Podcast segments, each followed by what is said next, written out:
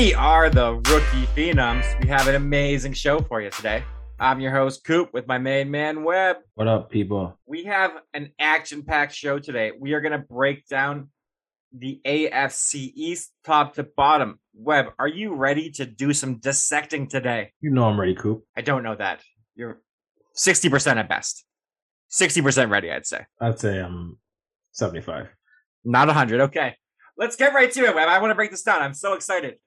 I had so much fun with the NFC East, doing the AFC East today. I was really surprised by this division top to bottom. I thought it was going to be one way. And then how it ended for me in the breakdown, it was not what I thought was going to be. Did you find that at all for yourself as well? So before when you mentioned that um, there were some things that surprised you, I didn't know what you're talking about, but there was a team that did surprise me. So I guess in a way I see what you're talking about. Like it wasn't as wasn't as straightforward as we as we expected. Let's start with last year a little bit. The 2020 records of each team. Buffalo won the division at 13 and 3. Miami came second at 10 and 6. Pats third 7 and 9. And the Jets were trash at 2 and 14. We're going to start with Buffalo first. Alphabetical order, no preference. The Bills gave Josh Allen a six year contract worth over $250 million with 150 million guaranteed. That was their biggest move from the offseason. Do you agree with that? That's the most important thing they did this offseason? Yeah, for sure. Um, and I guess the next big move was them locking up Daryl Williams, but definitely Josh Allen setting the market. I agree with you. Biggest move they made. Okay. Their head coach has not changed. It's still Sean McDermott. Their offensive coordinator, Brian Daboll. Some people thought he would get a head coaching job last year. He did not, so he's still there and their defensive coordinator is still Leslie Frazier. Some people thought he would get a head coaching job as well, but he is still there. Do you like these coaches? Because I think this is one of the premier coaching staffs in the NFL right now. Yes, I do. I think this is uh, a coaching staff with some great experience, uh, trust, and uh, I have a lot of confidence in them. And they've they've progressed each year. I agree. They've gotten better. They've developed players very well. I'm a huge fan of this staff. Speaking of developing players, they had some draft picks. Their first round pick was Greg Rousseau, defensive end from Miami. Their second round pick was Boogie Basham, defensive end from Wake Forest. And the third round pick was Spencer Brown, a tackle from North Iowa. How, what did you think about them doubling up on defensive end in the first and second round? Because I did, I liked Greg Rousseau. I was not as big a fan of Boogie Basham. So I liked what the Bills did. Um, they don't have many holes, there are definitely areas that they can get deeper in. Um, but the pass rush is something that they needed. So to me, I thought it was great what they did. Uh, I have no issue with their draft. I thought the Greg Rousseau uh, selection was was top notch. Free agency was pretty interesting for the Bills. They got a wide receiver in Emmanuel Sanders for one year, six million dollars from New Orleans. He is 34 years old. Does that concern you at all? Because I have some issues. I still like the player, but the age is worrisome. So for me, it's not the age as much as it is the injury history with Emmanuel Sanders. Um, so I think a player like Larry Fitzgerald, who's 38 by now, I would imagine 37, 38. Um, I would have more confidence in him than Emmanuel Sanders. He's just he just has a bad injury history. And then I guess with the age on top of that, it just seems like a recipe for a disaster. But you know, he is depth in the receiving corps. I get what you're saying 100. percent The injuries, I think the injuries are part of the age, though. As you get older, you get hurt more. But I like the player so much. He's been good for so long. When he's healthy, he's a, he's a really good player. They signed quarterback Mitchell Trubisky, one year, two point five million dollars from Chicago. I love this deal, by the way. I think this is one of the best moves of the offseason. Trubisky is basically like a C version of Josh Allen. I think it's the, the backup fit makes perfect sense. Do you like the fit in Buffalo? I love it. And I like when teams uh, invest a lot, not necessarily money, but, you know, research and, uh, you know, personality into their backups because we see that these quarterbacks get hurt a lot more now and you need the backups. Um, to come in and play several games in the year. We don't know what's going to happen to Josh Allen, so Mitch is not a bad backup. I was surprised he actually didn't get a starting job this offseason. He went to the playoffs, I think, once or twice. But I think him going to Buffalo and kind of learning under Josh Allen and the Brian Daboll staff makes more sense for him. Because if Daboll gets a head coaching job next year, he might take Trubisky with him. That's the best case scenario, I think, for what Trubisky's planning. I think it's a good move. Yeah, and he signed pretty early, right? Like he's he didn't wait until June or something to take that backup job. He took it really I, for less yeah. money too. Yeah, I think that says a lot about uh, Mitch in terms of his pride and the ego, like what he's willing to do to sacrifice to, you know, better himself in the long run. I think a lot of NFL quarterbacks. You just mentioned that it made sense to me because a lot of NFL quarterbacks will grow, go broke looking for the next job. Oh, I'm not a starter. I'm not going to play. Trubisky's seen guys like Case Keenum make a lot of money being backups and thought this might be a good way to go for me. I, I, I might never be a star, but I could make $40 million on the bench. If people like me, that's pretty good life. I'm not getting hit. I, I, I'm okay with that life. Good for him. And and this guy who's a number two overall pick just a few years ago. So I mean, that didn't go to his head. Good for him. Like Johnny Football's uh, out of the league right now. I don't see why he can't be a backup somewhere. I mean, at he's least a, he's out of the Canadian League too. He's done it. Yeah, he is. He's just done football across the world. He's done. Yeah. Uh, their last signing that I thought was kind of noticeable was Jacob Hollister, the tight end from Seattle, for one year, $1.1 million. He didn't play too much, but when he played, I thought he flashed quite a bit. I like the move for Buffalo. Were there any other signings that you thought were important for them? Uh, on the offensive line side, uh, Forrest Lamp, thought that was a little underrated as well, just for some depth. I don't know how much he's going to play, but um, I think in this in this game and on the offensive line, you can never have too many positions. Uh, sorry, players at the position. So um, I like that they're making their team deeper and and strengthening both sides of the ball through the offseason. Okay. With the free agent losses, they didn't have too many that worried me. The big one, I love this guy more than anybody else, I think. It's John Brown, the receiver. He went to Vegas for one year, $3.75 million. But he is the most injured player in the league almost he's electric, but he also can't stay healthy. And it's crazy that Emmanuel Sanders is probably healthier than John Brown. Are, are the Bills going to miss John Brown in your mind? Nah. Fair enough. Okay. And then two other losses. Uh, tight end Tyler Kroft to the Jets for one year, two million, and the defensive tackle Quinton Jefferson to Vegas for one year, three point two million. So nothing really big there, right? You agree with that? Pretty solid. Yeah, I agree. So Buffalo they, they have some cap space still. They have $5.7 million, which is the 26th most cap space. So that is how their roster has changed from last season. Now let's preview their strongest unit and weakest unit. Wait, what do you have as the Bills' strongest unit? So I have a tie here. No, not not a tie. I'll say a, a 1A and a 1B. 1A being the secondary, 1B being the depth at receiver. So I really like their secondary quite a lot. I think it's one of the best in the NFL. And sorry, the the receivers. Uh Stefon Diggs, Cole Beasley, Emmanuel Sanders, uh, uh, Green Bay's Aaron Rodgers, uh, favorite receiver Josh Kumerow, uh, Gabriel Davis. Jake Kumerow. Jesus Sorry. Christ. Jake Kumerow. Sorry about that. Jake Kumerow. That's right. why the uh, Packers cut him because of people like you. Jake Kumerow and Gabriel Davis. I think they have a really um, deep receiving corps. Stefon Diggs is obviously the the the one elite receiver. I say that tentatively. I, I don't think Stefon Diggs is elite, but he had an elite season last year. So for right now, he had a really good season. But it's it's a lot of depth. They just need to stay healthy. I don't know if Cole Beasley can stay healthy. I don't know if Emmanuel Sanders can, but for now, I think they've surrounded Josh um, Allen with some some solid weapons. So I didn't have the secondary make my list. I had my number one strongest unit as their receivers. At least we disagreed finally. So Stefon Diggs, I think, is a great receiver. I'm not sure he's a top three receiver, but I think he's a top seven receiver pretty pretty easily in that top seven. Cole Beasley is the best slot receiver in football. There's no one better than him, which is insane. But he is pardon? I think you're forgetting Cooper Kupp. But Cooper Kupp he's injured more and he's kind of too big almost. Like he plays in the outside a little bit too. But all right, fair. Those are the two best guys. Yeah, you're right. I should not slander Cooper Kupp. Mano Sanders is old. Jake Kumerow was so good at football.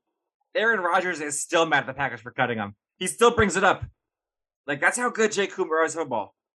And Gabriel Davis had flashes last year. I think one to five, this might be the best receiver corps in the league. I think it's up there. It's definitely up there. I won't disagree with you. I probably have to like think about it, but it's definitely not a weakness of theirs. And my runner up was the defensive line. I think that they just have a lot of depth there. Like you mentioned, the secondary. Jerry Hughes can still play. Mario Addison's still good. Greg Rousseau is an has an elite prospect. Like he could be a superstar. Star Lutele, Star Lutulele. It's a terrible name. Ed Oliver, Vernon Butler. These guys can all play play the run, play the pass. Like they they have no weaknesses there. That's a really strong unit. They can get after the pass. They can stop the run. I like this. I like this defensive line quite a bit. But solid, solid line. Sorry, solid line. Such a hater. Okay, this team is not all. It's not perfect. They have some issues. What do you think is their worst unit? So this is their worst unit. I don't think that it's terrible, but I don't like the backfield. I do not like the backfield at all.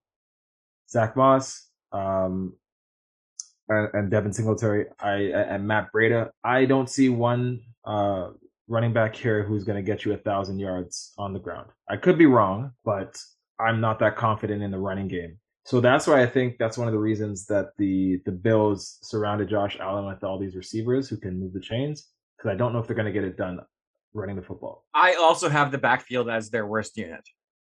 Devin Singletary has some juice. Like he can do some stuff, but I don't think he's consistent. Zach Moss is coming off a very serious injury, and Matt Breida is consistently hurt. So I think Zach Moss is the most likely of the three to have a thousand yards, but I would be genuinely shocked if he did it. I I think Devin Singletary should be like a a swing catcher at the backfield, like that kind of guy. I don't think he's a run the ball through the tackle kind of guy. He's too slender for that. Alvin Kamara is basically the only guy that his has the same body type as him that can run through the tackles in the league. That's the only guy. And Devin Singletary is not Alvin Kamara. Who was your runner up as worst worst unit? What was the runner up? Because mine was uh, the tight ends. Mine was the interior offensive line. Also problems there. yeah, I think the tight ends like Josh Allen has great receivers, but poor poor running backs, a pretty mediocre tight end group, and the interior of their line, it could definitely use some help. I agree with you 100%.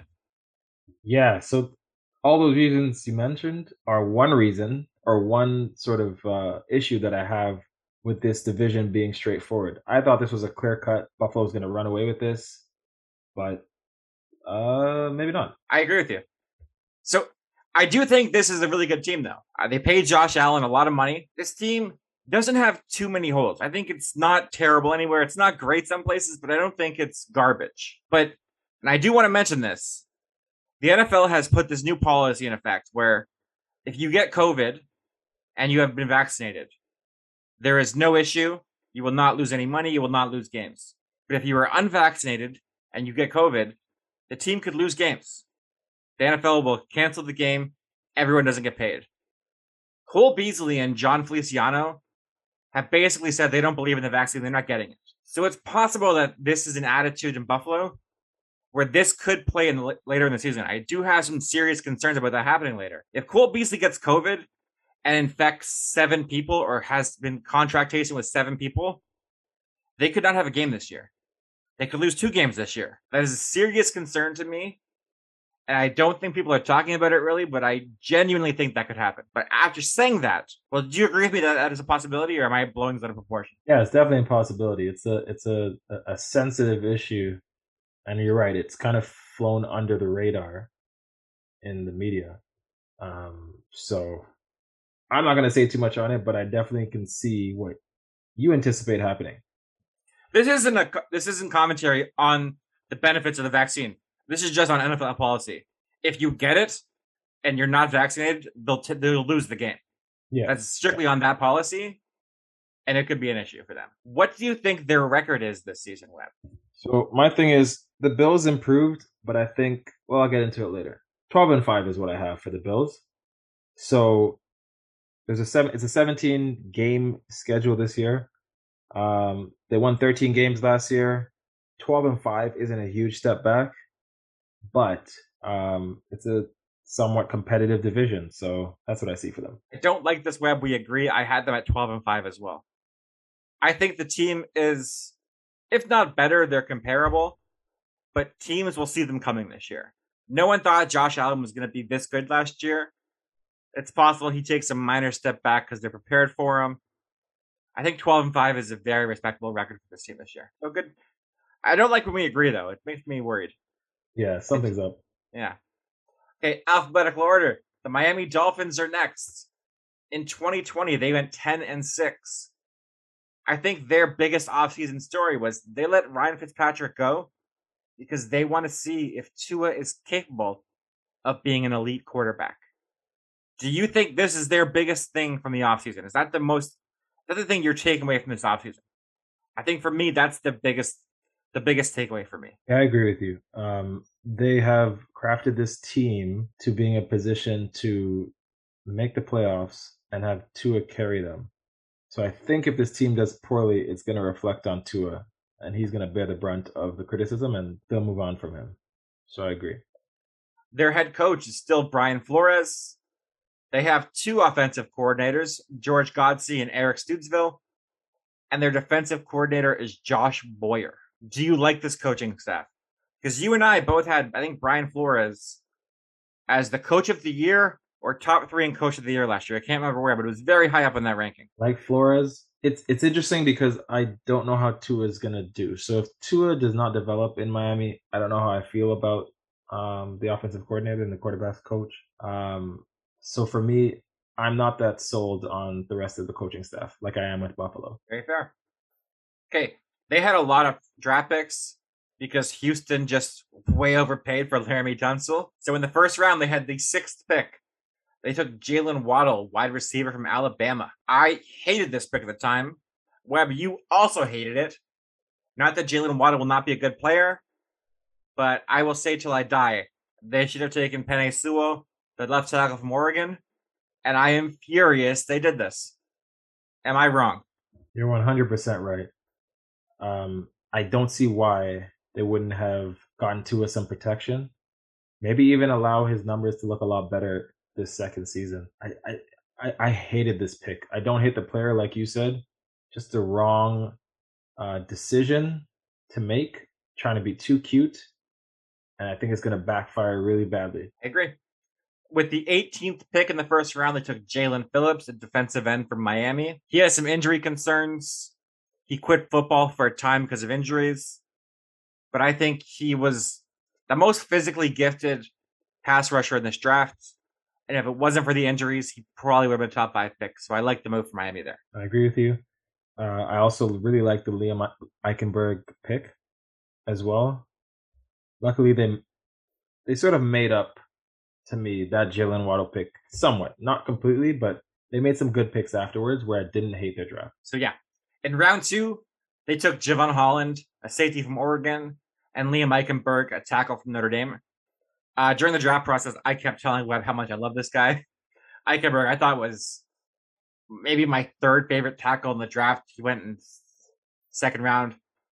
Uh, there are concerns about his short arms not playing tackle. I don't have those concerns, and I am rooting for him to succeed because I want Tua to succeed. I am like Tua's biggest fan, and I think it's gonna. I'm really hoping I don't look stupid this year. That's my point. I really don't want to look dumb, but I agree with Webb. Uh, besides the Jaylen Waddle pick, I thought they had a pretty good draft. I think they did did well. Besides getting too cute with Jaylen Waddle, I agree. And the reason, another reason I really hated that Jaylen Waddle pick was in free agency. They basically signed Jaylen Waddle and Will Fuller, one year, ten point six million dollars from Houston. They do the same thing. I think Waddle might be a little more dynamic, but they're similar-ish players. If you can get the guy in free agency, why don't you like? You're never getting Penei Sewell in free agency. He's not becoming available. So that was the first signing. They signed Jacoby Brissett, one year, $5 million from Indy as a quality backup. I think he might get more playing time this year than you think. They got Matt Skura, a center from Baltimore for one year, 1.75 million. They got Jason McCourty, a cornerback from New England for one year. Oh, yeah. Were there any other signings you thought were important for Miami this year? I think those were the main ones for me, but I could be talked into mentioning a few more. You have some. Yeah, I think you mentioned the main ones. Uh, just some of the the the smaller ones. Justin Coleman depth at the uh, the cornerback position I liked, and uh, DJ Fluker tackle just some more depth. Um, I, I I thought those were really good moves, in addition to the ones that you mentioned. Yeah, they do. They did have some losses though, and they basically all went to New England for some reason.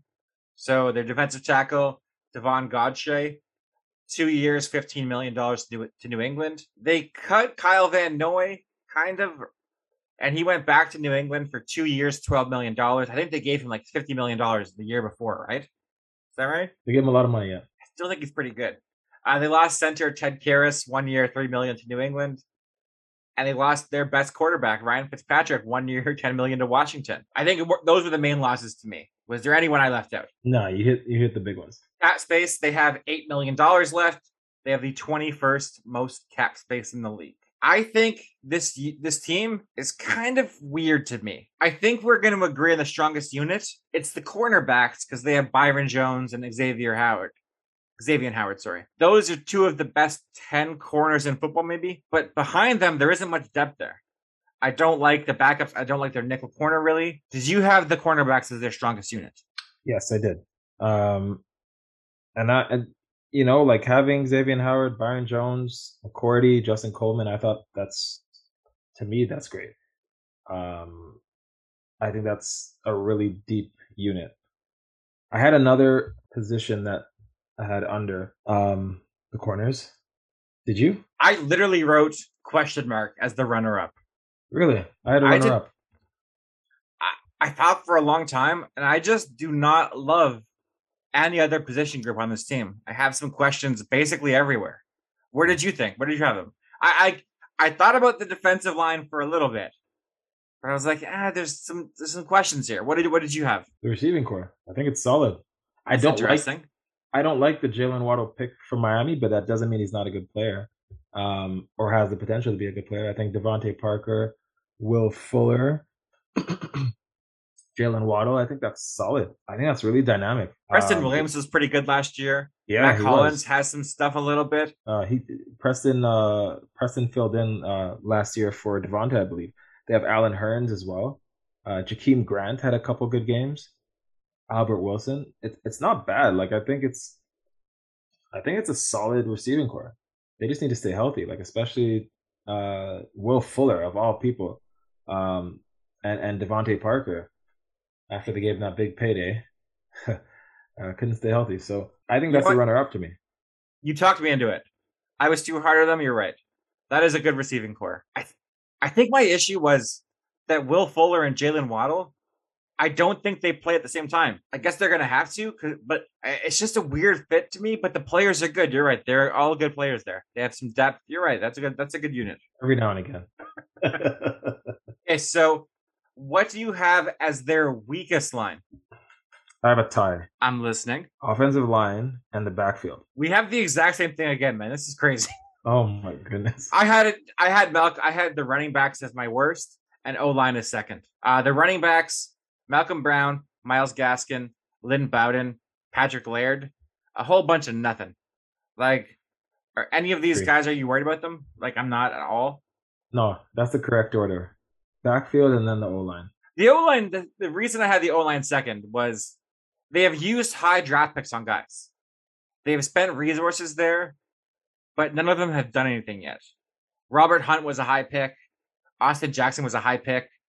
Eichenberg was a high pick they have made an effort, but it's a really young unit.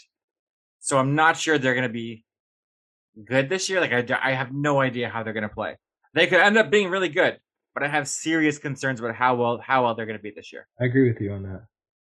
This team is going to be very interesting. So to me, this season is all about if Tua Tagovailoa is the guy or not. He has weapons. They tried to improve the O line their defense should be solid. What do you have their record as this year, Webb? So I had the record as uh, something that I dropped.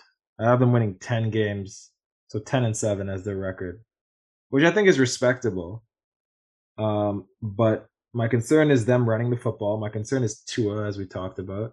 My concern is the offensive line, uh, and health in this team. Um, yeah, I don't know how the pass rush is going to be. there's a lot of minor things they need to work out, and if they don't get them uh, sorted out early, I think you know they're not going to win games against big teams. So, Em, I think this is our first gigantic disagreement the series. You had them going ten and seven. I had them going five and eleven. Wow! wow! Whoa! I love Tua, and I hope I'm wrong. I really do. But I looked through this roster the same way you did, and I was like, he has no running game. The offensive line might not be good. And last year, he couldn't throw the ball more than seven yards. He was incapable of doing it. You draft you have you drafted a running a receiver, and you signed a receiver who are big play guys. They run far. They throw. He has to throw it forty yards to them. If he can't do that, what good are those two receivers? That's what they do. So I have some real questions about how this team lines up. I just, I think the defense was better last year than this year. I think some of those guys that they lost were good players. Kyle Van Noy is a good player. Belichick took him back immediately. He was like, yes, I'll take him back, please. Thank you. I think they're going to miss these guys more than we think. And I think Miami, it's going to be a tough year for them, 5 and 11. I really, I hope I'm wrong because I want to be good, but I have my doubts. I have my serious, serious doubts. Damn, that's a huge disagreement. Like I have double the wins that you have, five and eleven. Um, sorry, five and twelve. That's you know they're going to win seven games now, right? Yeah, like right exactly. in the middle for us. exactly. Wow. Um, so my reasoning is I really believe in these corners. But then I saw Xavier Howard uh, complaining already that he wasn't paid properly and that did not give me a lot of confidence that this team is gonna have a have some good morale in the locker room. So um, that was part of my reasoning too. Was Miami? He had four years left on his deal, and Miami caved and paid him immediately.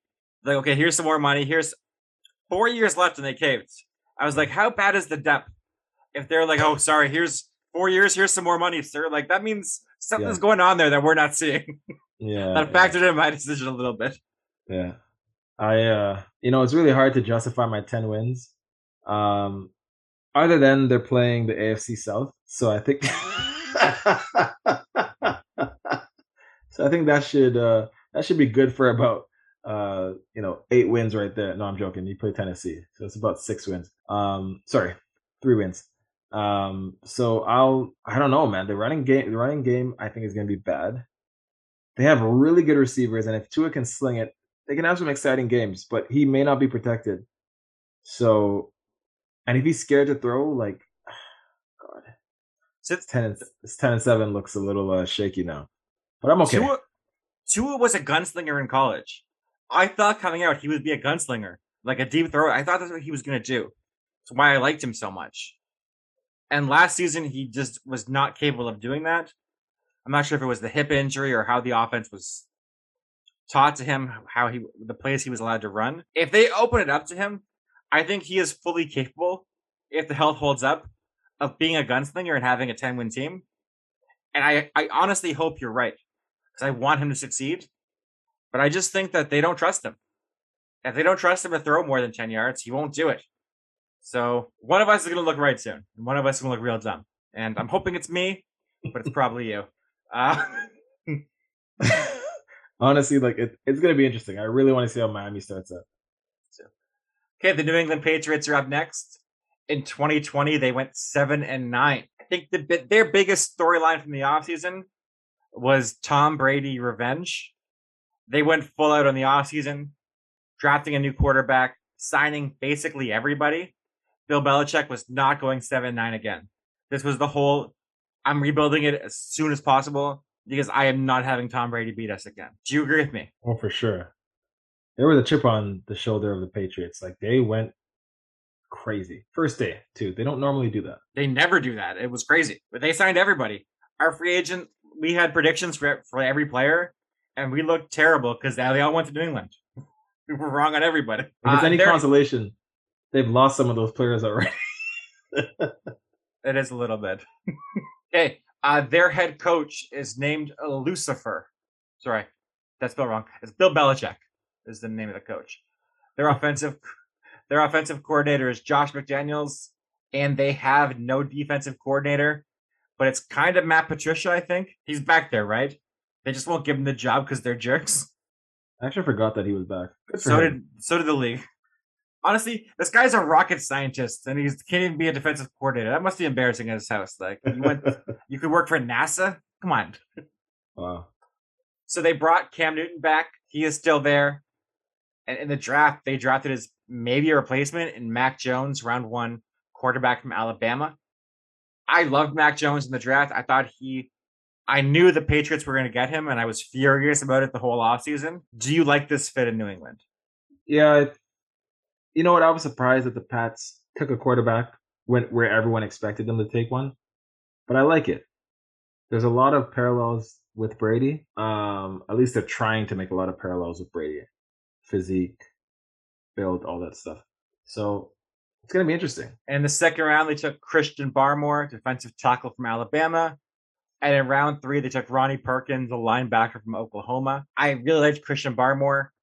I thought he was probably the best defensive tackle in this draft. He fell because of work issues, like work ethic issues. People didn't think he worked too hard, but Coach Saban and Belichick are best friends for 40 years. So I'm going to assume Saban gave Belichick the word that no, this guy's a hard worker and some positive stuff. So he took him. I like this draft. I really do. I think they have good players.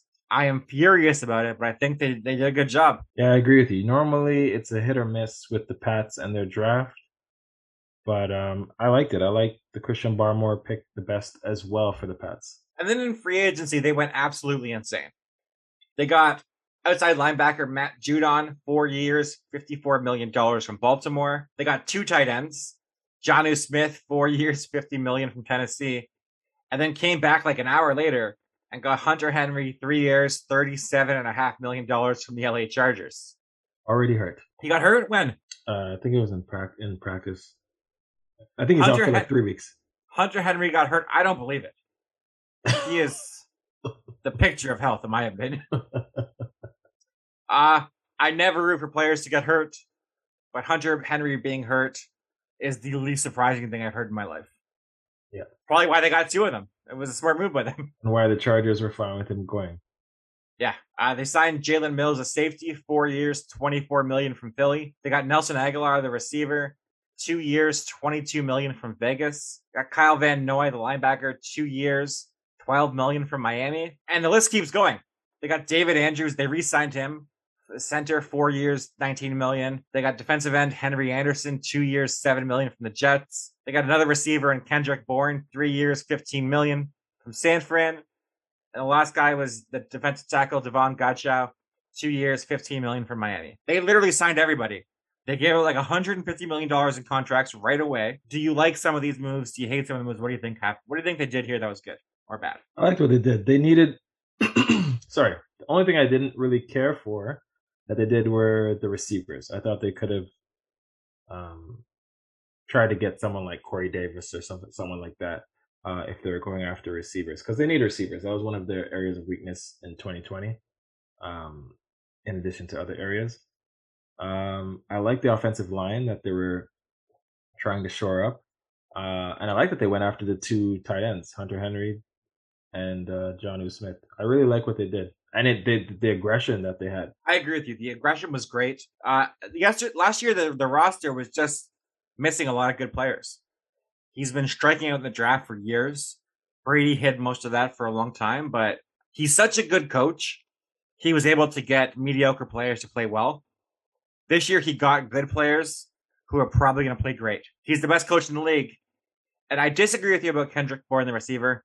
I think he's actually a pretty good player he's not like a he's not great, but he's like really good number four, maybe a number three. And they didn't have anybody like him last year. Like they didn't have any number fours last year. They had a team of number sevens. So just getting NFL players in there, I think is good. They overpaid for Agholor, like you said, but he's their best player on receiving by like a lot. It's crazy that he's their best receiver. He shouldn't be, but he is. They had to pay to get him, I guess. Yeah, and then they have Cam and Mac Jones as their the quarterbacks. So we'll see what happens. I don't know what the passing game is going to look like, but we'll see what happens. So that's what I was going to exactly what you just said there. I think their plan is to underutilize the receivers This is going to be a tight end offense with a running game. They are not going to throw very much in the like the receivers. A lot of stuff over the middle, eight yards, and then go to work with the running backs. Like I think that's their plan. It's what they did with Brady early on. They won those Super Bowls with defense and Tom Brady not messing things up. That's all they did. He wasn't good this first couple years. He just didn't mess things up. I know. It's funny how the narrative changes and how people's memories uh, change when you when you start to win. They forget all of that. Yeah. It's the Mandela effect. People think he's good for some reason. They changed their opinion of, oh, he played great all year. No, he was terrible as a rookie or second year. He just didn't lose games. Gotta hate him. Uh, they had some losses in free agency. They left their guard Joe Thuney, five years, eighty million to Kansas City. One of the biggest contracts handed out this year. I think to a free agent, he might have been the biggest contract, which is crazy for a guard. They lost Rex, Rex their running back, one year, one point five million to Houston, and they lost their cornerback Jason McCourty, one year, one point two to Miami. I think the Joe Thuney loss is pretty big. But besides that, they didn't lose much. Yeah, I agree. Joe Thuney was a big loss, and McCourty. I mean, I was surprised that he stayed with his his brother still being there. Sorry, he left with his brother still being there. That continuity was there for a long time, so that was interesting to me. At least that, like intangibles wise. I'm thinking that maybe he, he he didn't leave. He was pushed out the door. He's 34. Maybe they're like, your brother's better. You're not that good anymore. Good luck. Yeah, probably. Bill Belichick would do that. Separate siblings. He would do some scumbag stuff like that, eh? What, I don't know what's with you and 34 year olds today. Who You're else just is 34? targeting the Emmanuel Sanders? You're just targeting all the 34 year olds today and just saying they're over the hill. I liked Emmanuel Sanders. You insulted him. I defended him. I defended that young man. uh, they have some cap space. They have $14.6 million, the 10th most cap space in the league. So good for them. Uh, I think their strongest unit is their coaching staff, by the way. But I'm not going to count that as one of their units. So what do you have as their strongest unit, Webb? The strongest unit, they have strengths here, but the strongest unit to me, uh, the secondary. And it's the same as as last year to me. The secondary was the strongest. Uh, Stephon Gilmore, who's fallen off quite a bit from that first year that he was uh, in New England, or the, I can't remember which one it was. First or second year that he was exceptional. I think he won Defensive Player of the Year, right? I think that was his first year. Yeah, Yeah, and he it was two years ago. I think he won Defensive Player of the Year. he he was exceptional. Uh, J.C. Jackson, uh, Jonathan Jones, uh, uh, Devin McCourty, and now they have Jalen Mills. Like I think it's a very strong secondary, but I have another unit that is uh, like a one B. I did not have their uh, cornerbacks as their number one unit. I did not agree with that. I think they're very good. I think this team has a lot of good units, though, which makes me upset. But I had their strongest unit as their defensive line. It was surprising to me, but they just have a bunch of guys I like. Christian Barmore, I like. Henry Anderson is a really good player. And Davon Godchaux, they paid him a bunch of money. They like him. Chase Winovich is a high effort guy. They signed Matt Judon. Kyle Van Noy's back. Like, these are all guys that Bill Belichick knows how to utilize. He is one of the best at giving up pass rush in the league. I have no doubt this will be an elite defensive line just because he's better at using them than anyone else in the league. It's just, he's so good at it that these guys will perform. And I am. Sh- Corners can change every year, but Bill Belichick is consistently good at stop at like defensive line stuff. I don't know how he does it. He's the only guy that can do it. The players at cornerback are better. I think I agree with you. They're better players there, but I think the defensive line will end up having a better year. If that makes sense. Makes sense. That's fair. Um, and I do think they're strong, but I think that I also have the offensive line as a strong unit. That's been pretty consistently strong for the Patriots. Um, they have uh, they brought back back Trent Brown, uh, Shaq Mason still there. They re-signed David Andrews, drafted Isaiah Winlat, sorry, a few years ago, who's been solid left tackle. So I think the they need a strong unit here to protect Cam Newton for however long that he plays, or Mac Jones. Their offensive line is good. Bel- the Patriots are great at having offensive linemen. Shaq Mason might be the, like the third best guard in the league. Trent Brown, for some reason, is terrible in Vegas, but is great in New England. I don't understand how that works, but he's great. They have, just have good players everywhere. I agree with you. They're great. You know, they were not my runner-up though. Oh. My runner-up was the tight ends. getting Jonnu Smith and Hunter Henry. And that's because of what I said, mentioned earlier that I just think those two guys are the focus of the offense this year. When they're both healthy, that's how the offense is going to run. I could see both guys having 800 yards. Like I really could see that happening as long as health comes into play, obviously. But I think they're their two biggest receivers by a large margin this year. I think those guys are going to show out. I agree with you. If both of those guys can get 800 yards, the Pats will be in very good hands. I just don't know if both of those guys can hold up. Definitely not Hunter Henry. 100%. I agree. There, yeah. Jonnu Smith, is he hurt a lot? I don't remember him being hurt too often. I remember him hurting his knee a few years ago. I don't know if he's like he's nowhere near Hunter Henry level of nobody injury, but yeah, but I remember a few years ago he got hurt. Yeah, he hasn't played a full season except for uh his first year. No, sorry. His first year and his third year he played a full season, but his second year and last year he did not. Okay, fair enough. Uh what do you have as this team's weakest unit? I think we're going to agree here. I'd be very shocked if we didn't. Uh, the receivers, for sure. I think that's the, the, the weakest. And I have a I have a runner up. Do you? What's that? I do. Quarterback. Me too. Yeah. the receivers. Agholor isn't a. He's not a bad receiver, but he's not special. Kendrick Bourne is a four. N'Keal Harry was a bust. It's just yeah, like the offense is all tight ends and running backs. What was your reasoning for the quarterbacks? Cam was very bad, uh, and he's. It looks like he's a starter. Um, going into the season, I don't know if he's much better. I think I think you're right. They're probably going to design the game plan to ensure that he uh, doesn't make many mistakes, that he doesn't get exposed much. But I don't know if he's much better. I don't know what happens when defenses or good defenses uh, counter what the Pats are trying to do on offense. Like, is he gonna look like a deer in headlights? Is he just gonna be throwing balls into the ground? I don't know. And then Mac Jones might not be ready right away uh, to perform. So they have two unknowns. I basically have the exact same thing as you. Kim, thing is, if Cam Shoulder is healthy, he's one of the best 12 quarterbacks in football. That's a huge if because it hasn't been healthy for two years now. And I love Cam Newton. I want him to do well, but his shoulder might be just ruined forever. I don't know how it heals. So, how do you think Cam Newton is the starter for the full season? I think that is the most important question about how their record is. How many games is Cam Newton the starter for out of 17? Yeah, I think I think you're right. So if they're if they're winning with Cam, I think they stick with Cam. But let's say the Pats are I don't know three and five to start the year. I don't know. I, I I imagine they would pull him. Maybe they don't even wait that long. I do not think they wait that long. I think he is done after the Tampa Bay game. Tampa Bay comes October 3rd. That is one, two, three, four, week four.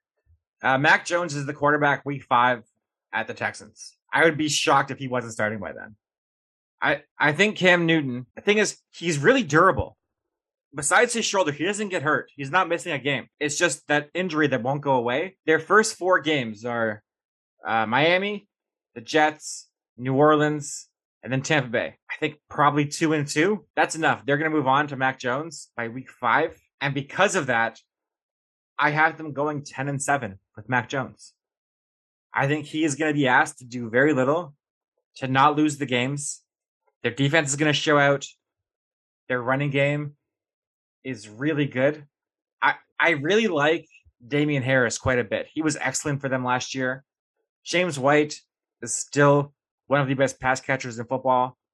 Sony Michel is a first round pick that's been a bust, but maybe there's something there. The tight ends, the defense. I think this team goes 10 and 7. I think they're going to be in the playoffs this year. I, I don't think Belichick misses the playoffs two years in a row. What is your prediction for their record? I have the Pats going 11 and 6. Close. Close, yeah. yeah. Yeah. I think this defense is going to be pretty good. I think the offense will struggle sometimes. I'm not as high on the running game as you are. Damien Harris is good, um, but I don't know if he's a. I don't think he's a, a 1,000 yard uh, runner. I don't know if he's even 900 yards, but maybe he is. I think it depends. Uh, and the, the, the running game, I'm not that confident in, and I'm not that confident in Cam. Maybe Mac Jones comes in week five after um, Brady comes back to Foxborough, but um, I think the defenses and the offensive line is a reason why I uh, I like this team to win like around what you said, 10, 11 games. Yeah. I think if Cam Newton is old Cam Newton, this team is probably going to the Super Bowl, by the way. Because Belichick is just smarter than everybody. He'll figure things out. It's probably going to be the middle ground, though, with Mac Jones. I, I agree with you about the he's Harris is not going to get a thousand yards because just Pat's running backs don't get that many carries. It's always they share way too much. They're going to get each get like 10 carries a game, eight carries a game, not going to do too much. So Damien Harris is going to struggle for that. But I think talent wise, he's a thousand yard runner and a different offense. But we'll see. Uh, I like how I like that we disagree, but we're close here, which means we're both probably wrong, which is an issue. Hmm. I have my doubts now. I have my yeah. doubts, Webb. I have my doubts now. I mean, how bad did the could the Pats be? What's their what's their floor here? That's kind of my point. With that defense in Belichick, they're not going to go like three and fourteen. It's never going to happen. They're a professional team. He won't allow it.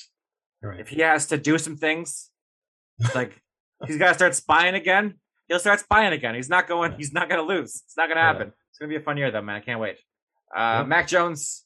I think Mac Jones is good, man. I think he's really good, but we'll see. The last team up is the New York Jets. In 2020, they went 2 and 14. I think the, their biggest story from this offseason was they were on track to get Trevor Lawrence. And then Adam Gase even screwed that up by winning two games. They got Zach Wilson instead. And I think them missing out on Trevor Lawrence is their biggest story of the offseason. Do you have it as something different? Yeah, I had it as something different. I, I thought that missing out on Trevor Lawrence was a big story in the like the end of the regular season, but I think them taking Zach Wilson over Trey Lance was a bigger story. Not to say that I mean the jury's out as to who's right, who's wrong. Uh, because I'm I've heard some pundits say that the the 49ers shouldn't have taken Trey Lance. Some said that they loved it.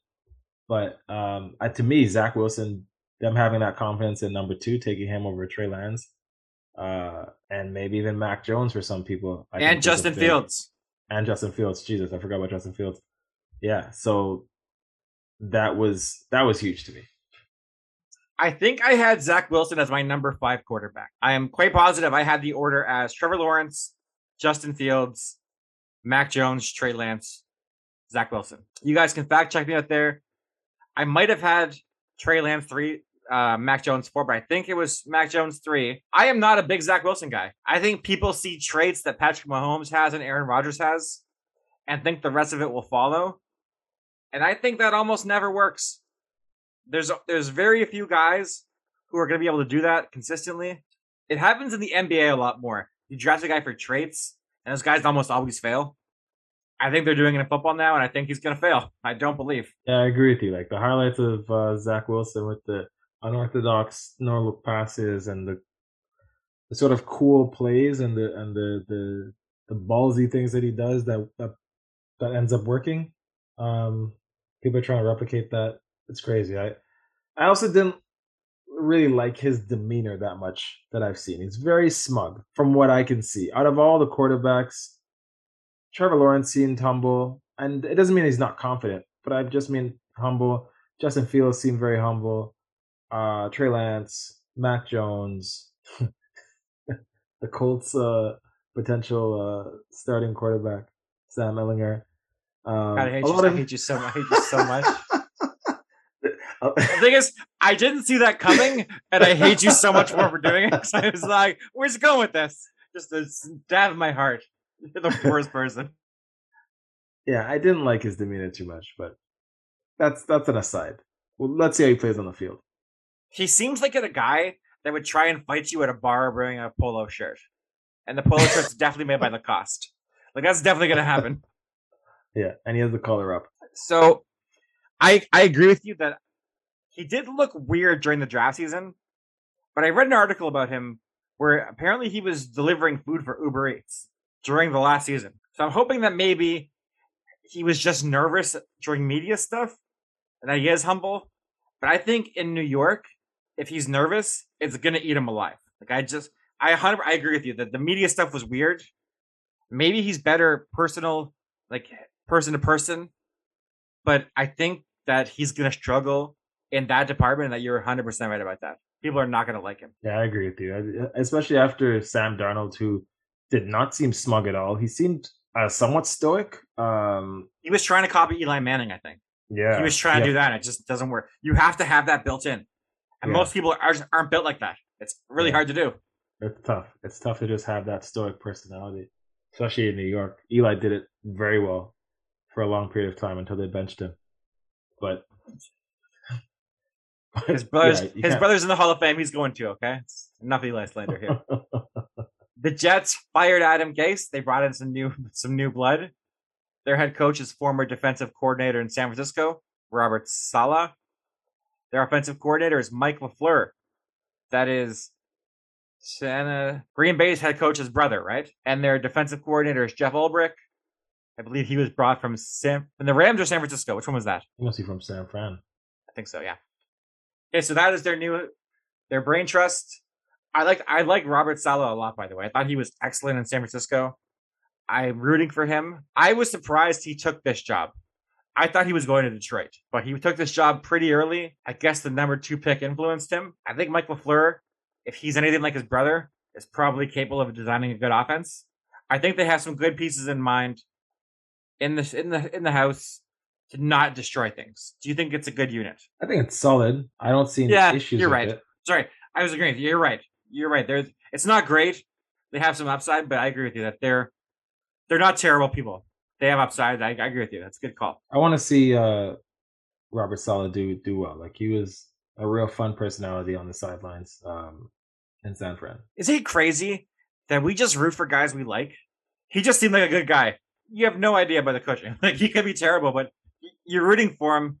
But the, I know we, we both know what they're doing. But the average fan just sees a guy going crazy in the sidelines. And you're like, I want this guy to succeed. I think just having a personality as a head coach is a huge part of the job. If people like you, they don't want to fire you. So I hope, I hope he's good. I agree. In the draft, they had the second pick. They lost out the Trevor Lawrence sweepstakes. They took Zach Wilson, quarterback, BYU. In round one, they traded up to take Alijah Vera-Tucker, the guard from USC. I thought he could play tackle. They're having him at guard. And then in round two, they took Elijah Moore, receiver from Mississippi. Uh, some people said, the analytics community, that he was the best receiver in this draft. Most upside. Do you like these draft picks, Webb? Didn't like the Zach Wilson pick, but I love the Alijah Vera-Tucker pick, and I love the Elijah Moore pick for the value. Um, I can't remember how many receivers went in the first round. I don't remember if it was five or six. It was it was quite a bit, and there was a little. There were a few that went in the in the first half, and then a few that went in the last half. Um, thought it was great value. So I love Alijah Vera-Tucker. I love Elijah Moore. I, like the Michael Carter pick as well. Uh, fourth round running back out of uh, UNC. Um, that was a solid, solid pick. Sorry, solid draft that they had. It was five receivers that went in the first round. I just looked it up while you were talking. I agree. I thought their draft was pretty good. Uh, I would have taken Zach Wilson. I think he fits the specifics. I guess because Mike LaFleur's brother has Aaron Rodgers, he thinks he can get the most out of him. So I think this is the best spot for Zach Wilson to go to succeed. Not my favorite player, but I'm hoping the fit works out well.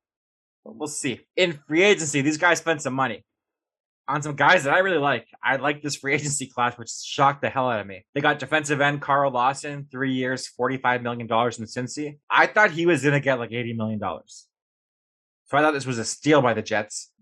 Yeah, I agree with you. Um, so I kind of changed my opinion. Initially, when the Jets made these moves, I thought they were okay. Maybe because I thought they were going to do something really stupid like they usually do, but I didn't think they did.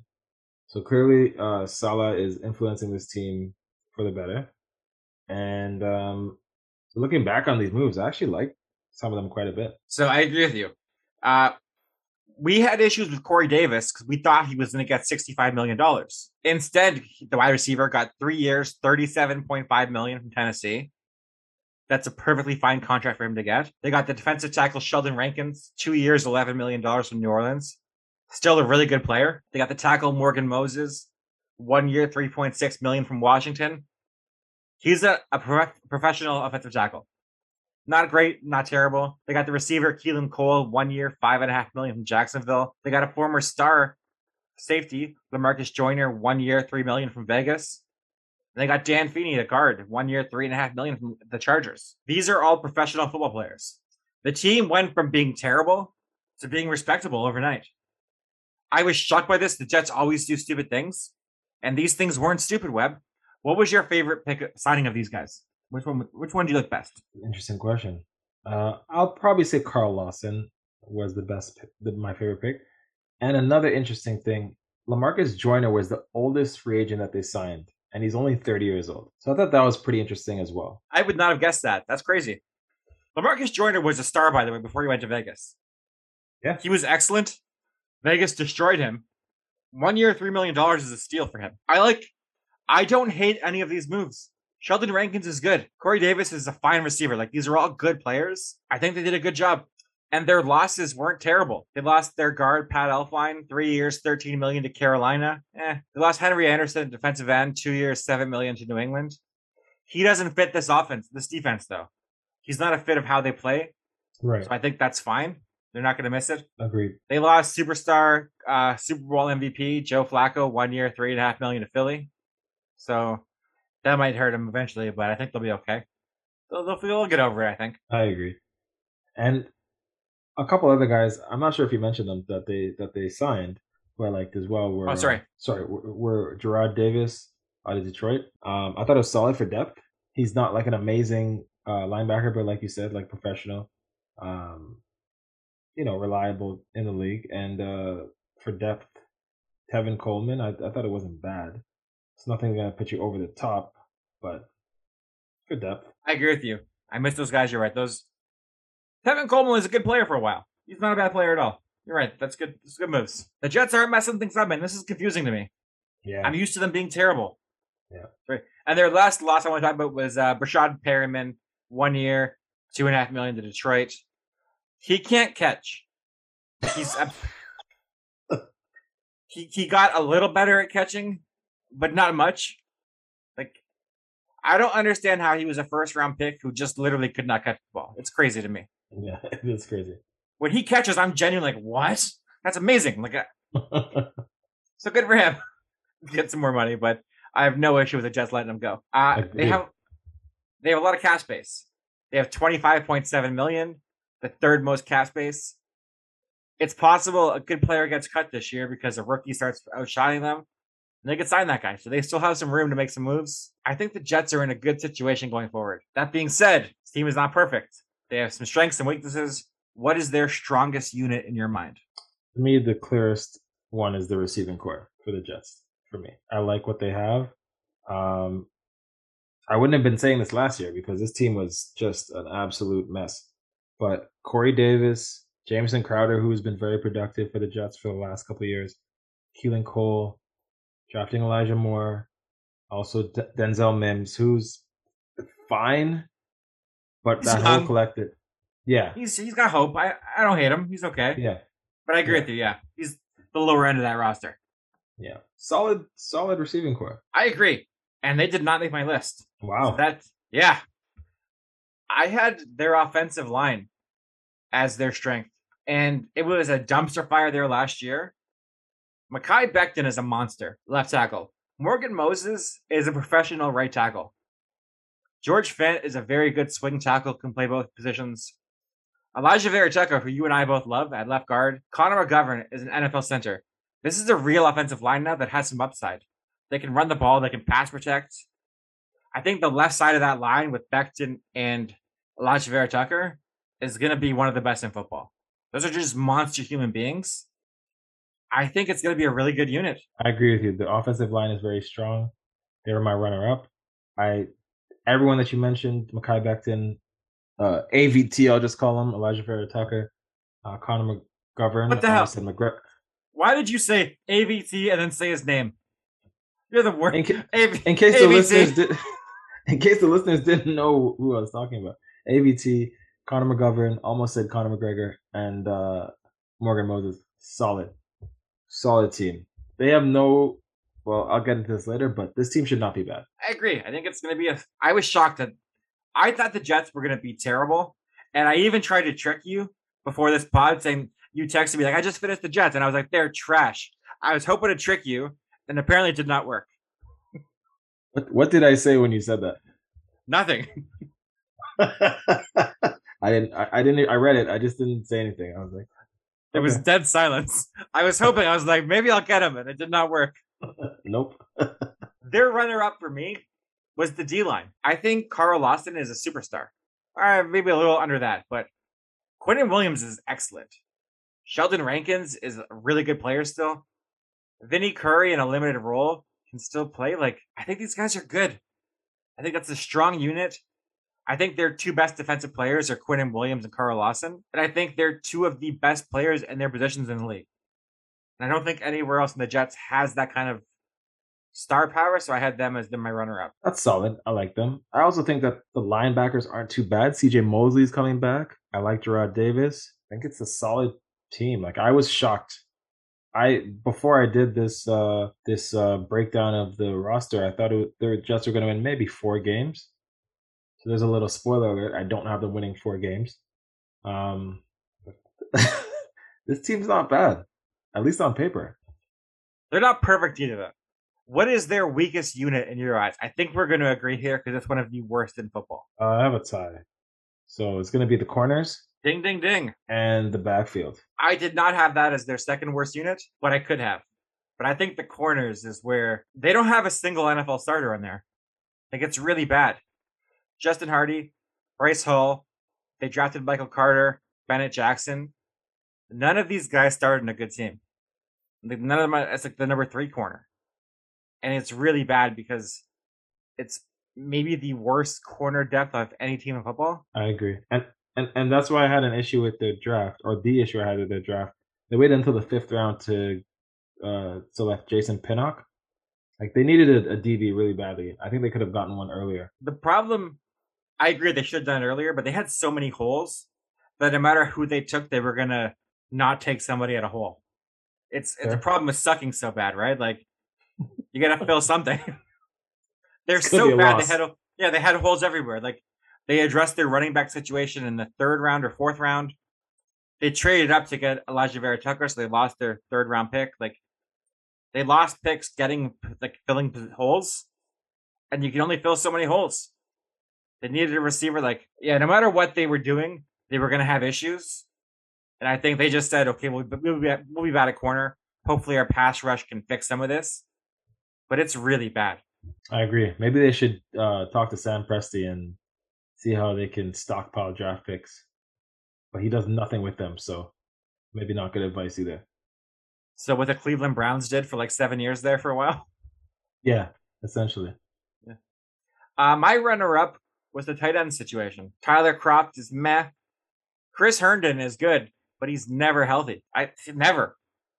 And Ryan Griffin is below average. He's yeah, I just think there's, from what I know about this offense, they like to use the tight end quite a bit, and they don't have a guy where I'm like, that's a good player.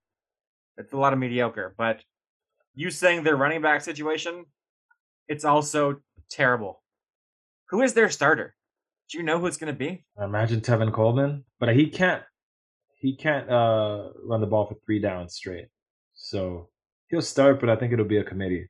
This is really bad. Yeah, I was thinking Michael Carter because he was a fourth round pick, but he's kind of the same boat. I don't think he can be a three down running back. I have no idea how this is going to play out. It could be Josh Adams, Coleman, Perine, or Carter, and I would not be surprised. I have no idea how this is going to play. I, I think you're right. I think that actually is worse than the tight end room. You're right. That is worse.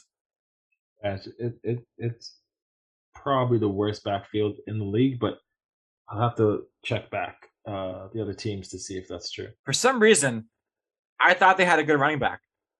In my brain, I thought that Le'Veon Bell was still there for a second. I totally forgot. I was like, wait a second. Why didn't I choose this? I was like, I thought Le'Veon was still there. And I was like, oh, wait, he's been gone for a year and a half. yeah.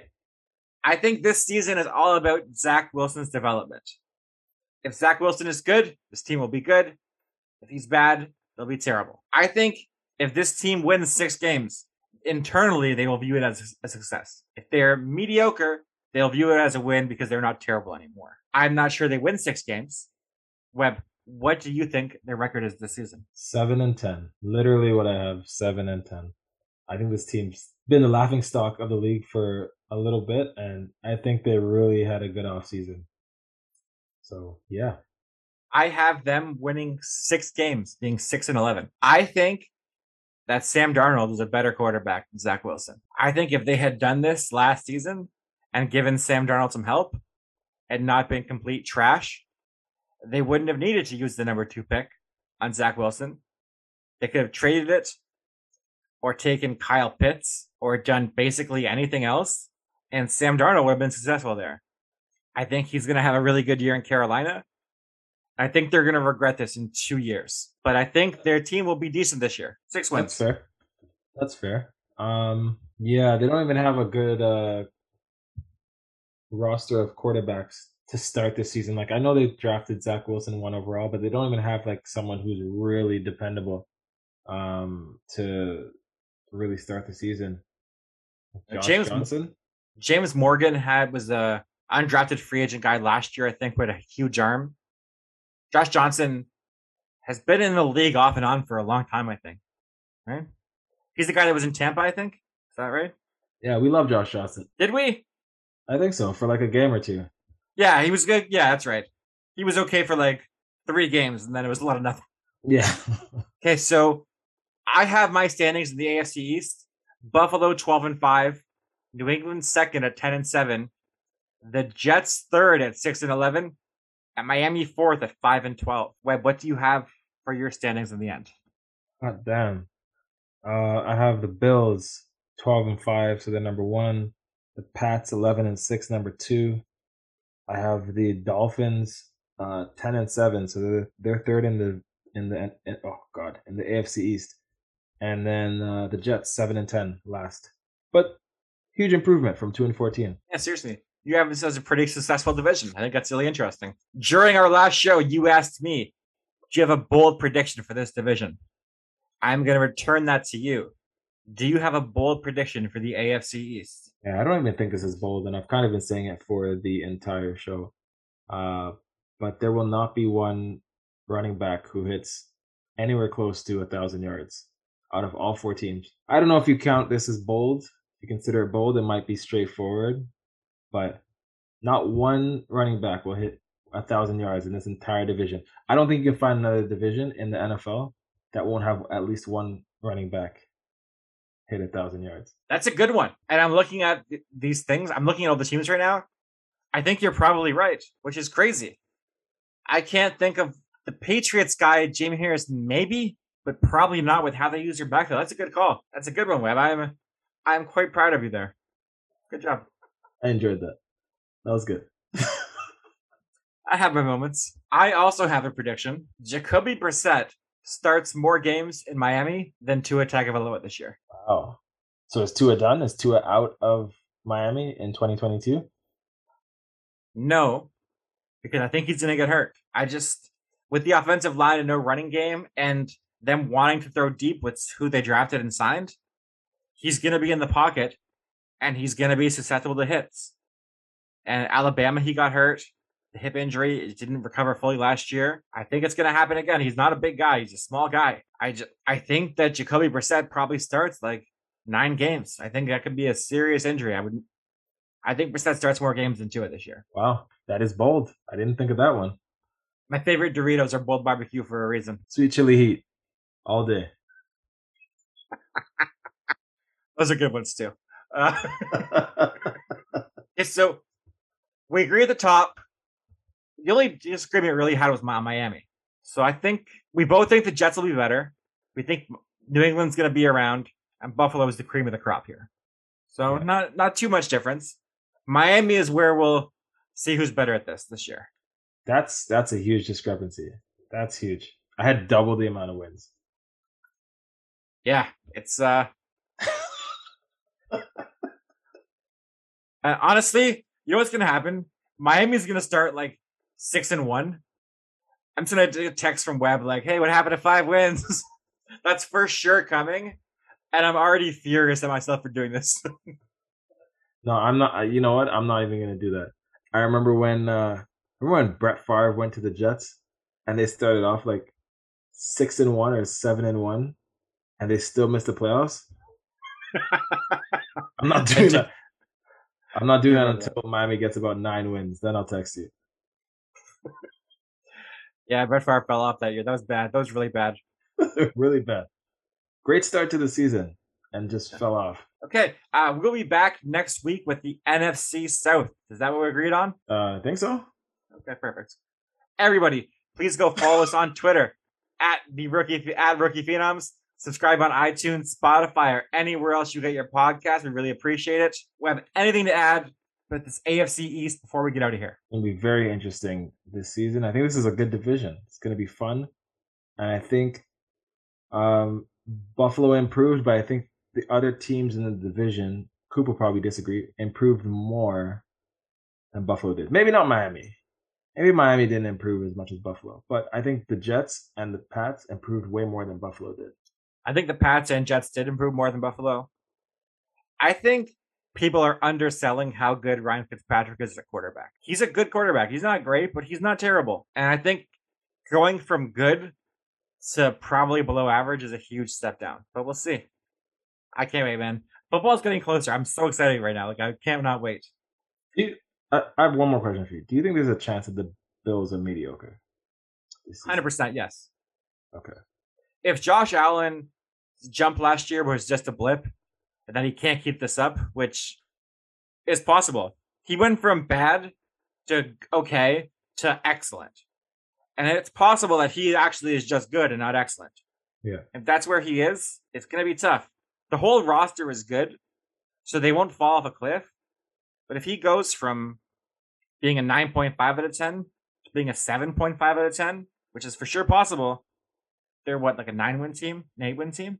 Yeah. He made amazing plays that no, he made plays that only Mahomes and Ro- Mahomes could do because Rodgers isn't as mobile anymore, and Allen's probably more mobile than Mahomes at this point. Probably a better runner. He's bigger.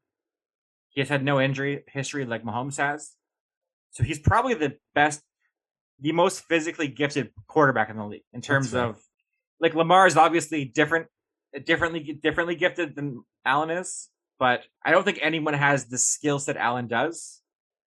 But if it just comes down a little bit, they could definitely. I could see New England winning this division pretty easily if that happens. That's fair. Can't wait, man. Like three more, four more weeks of football. I cannot wait. Getting excited. season tonight, buddy. Before the show started, I was talking trash how I'm not watching any of these games, and now I'm definitely watching both of these games. it's 100 percent gonna happen. Thank you, ever for listening. Have a great night. We out.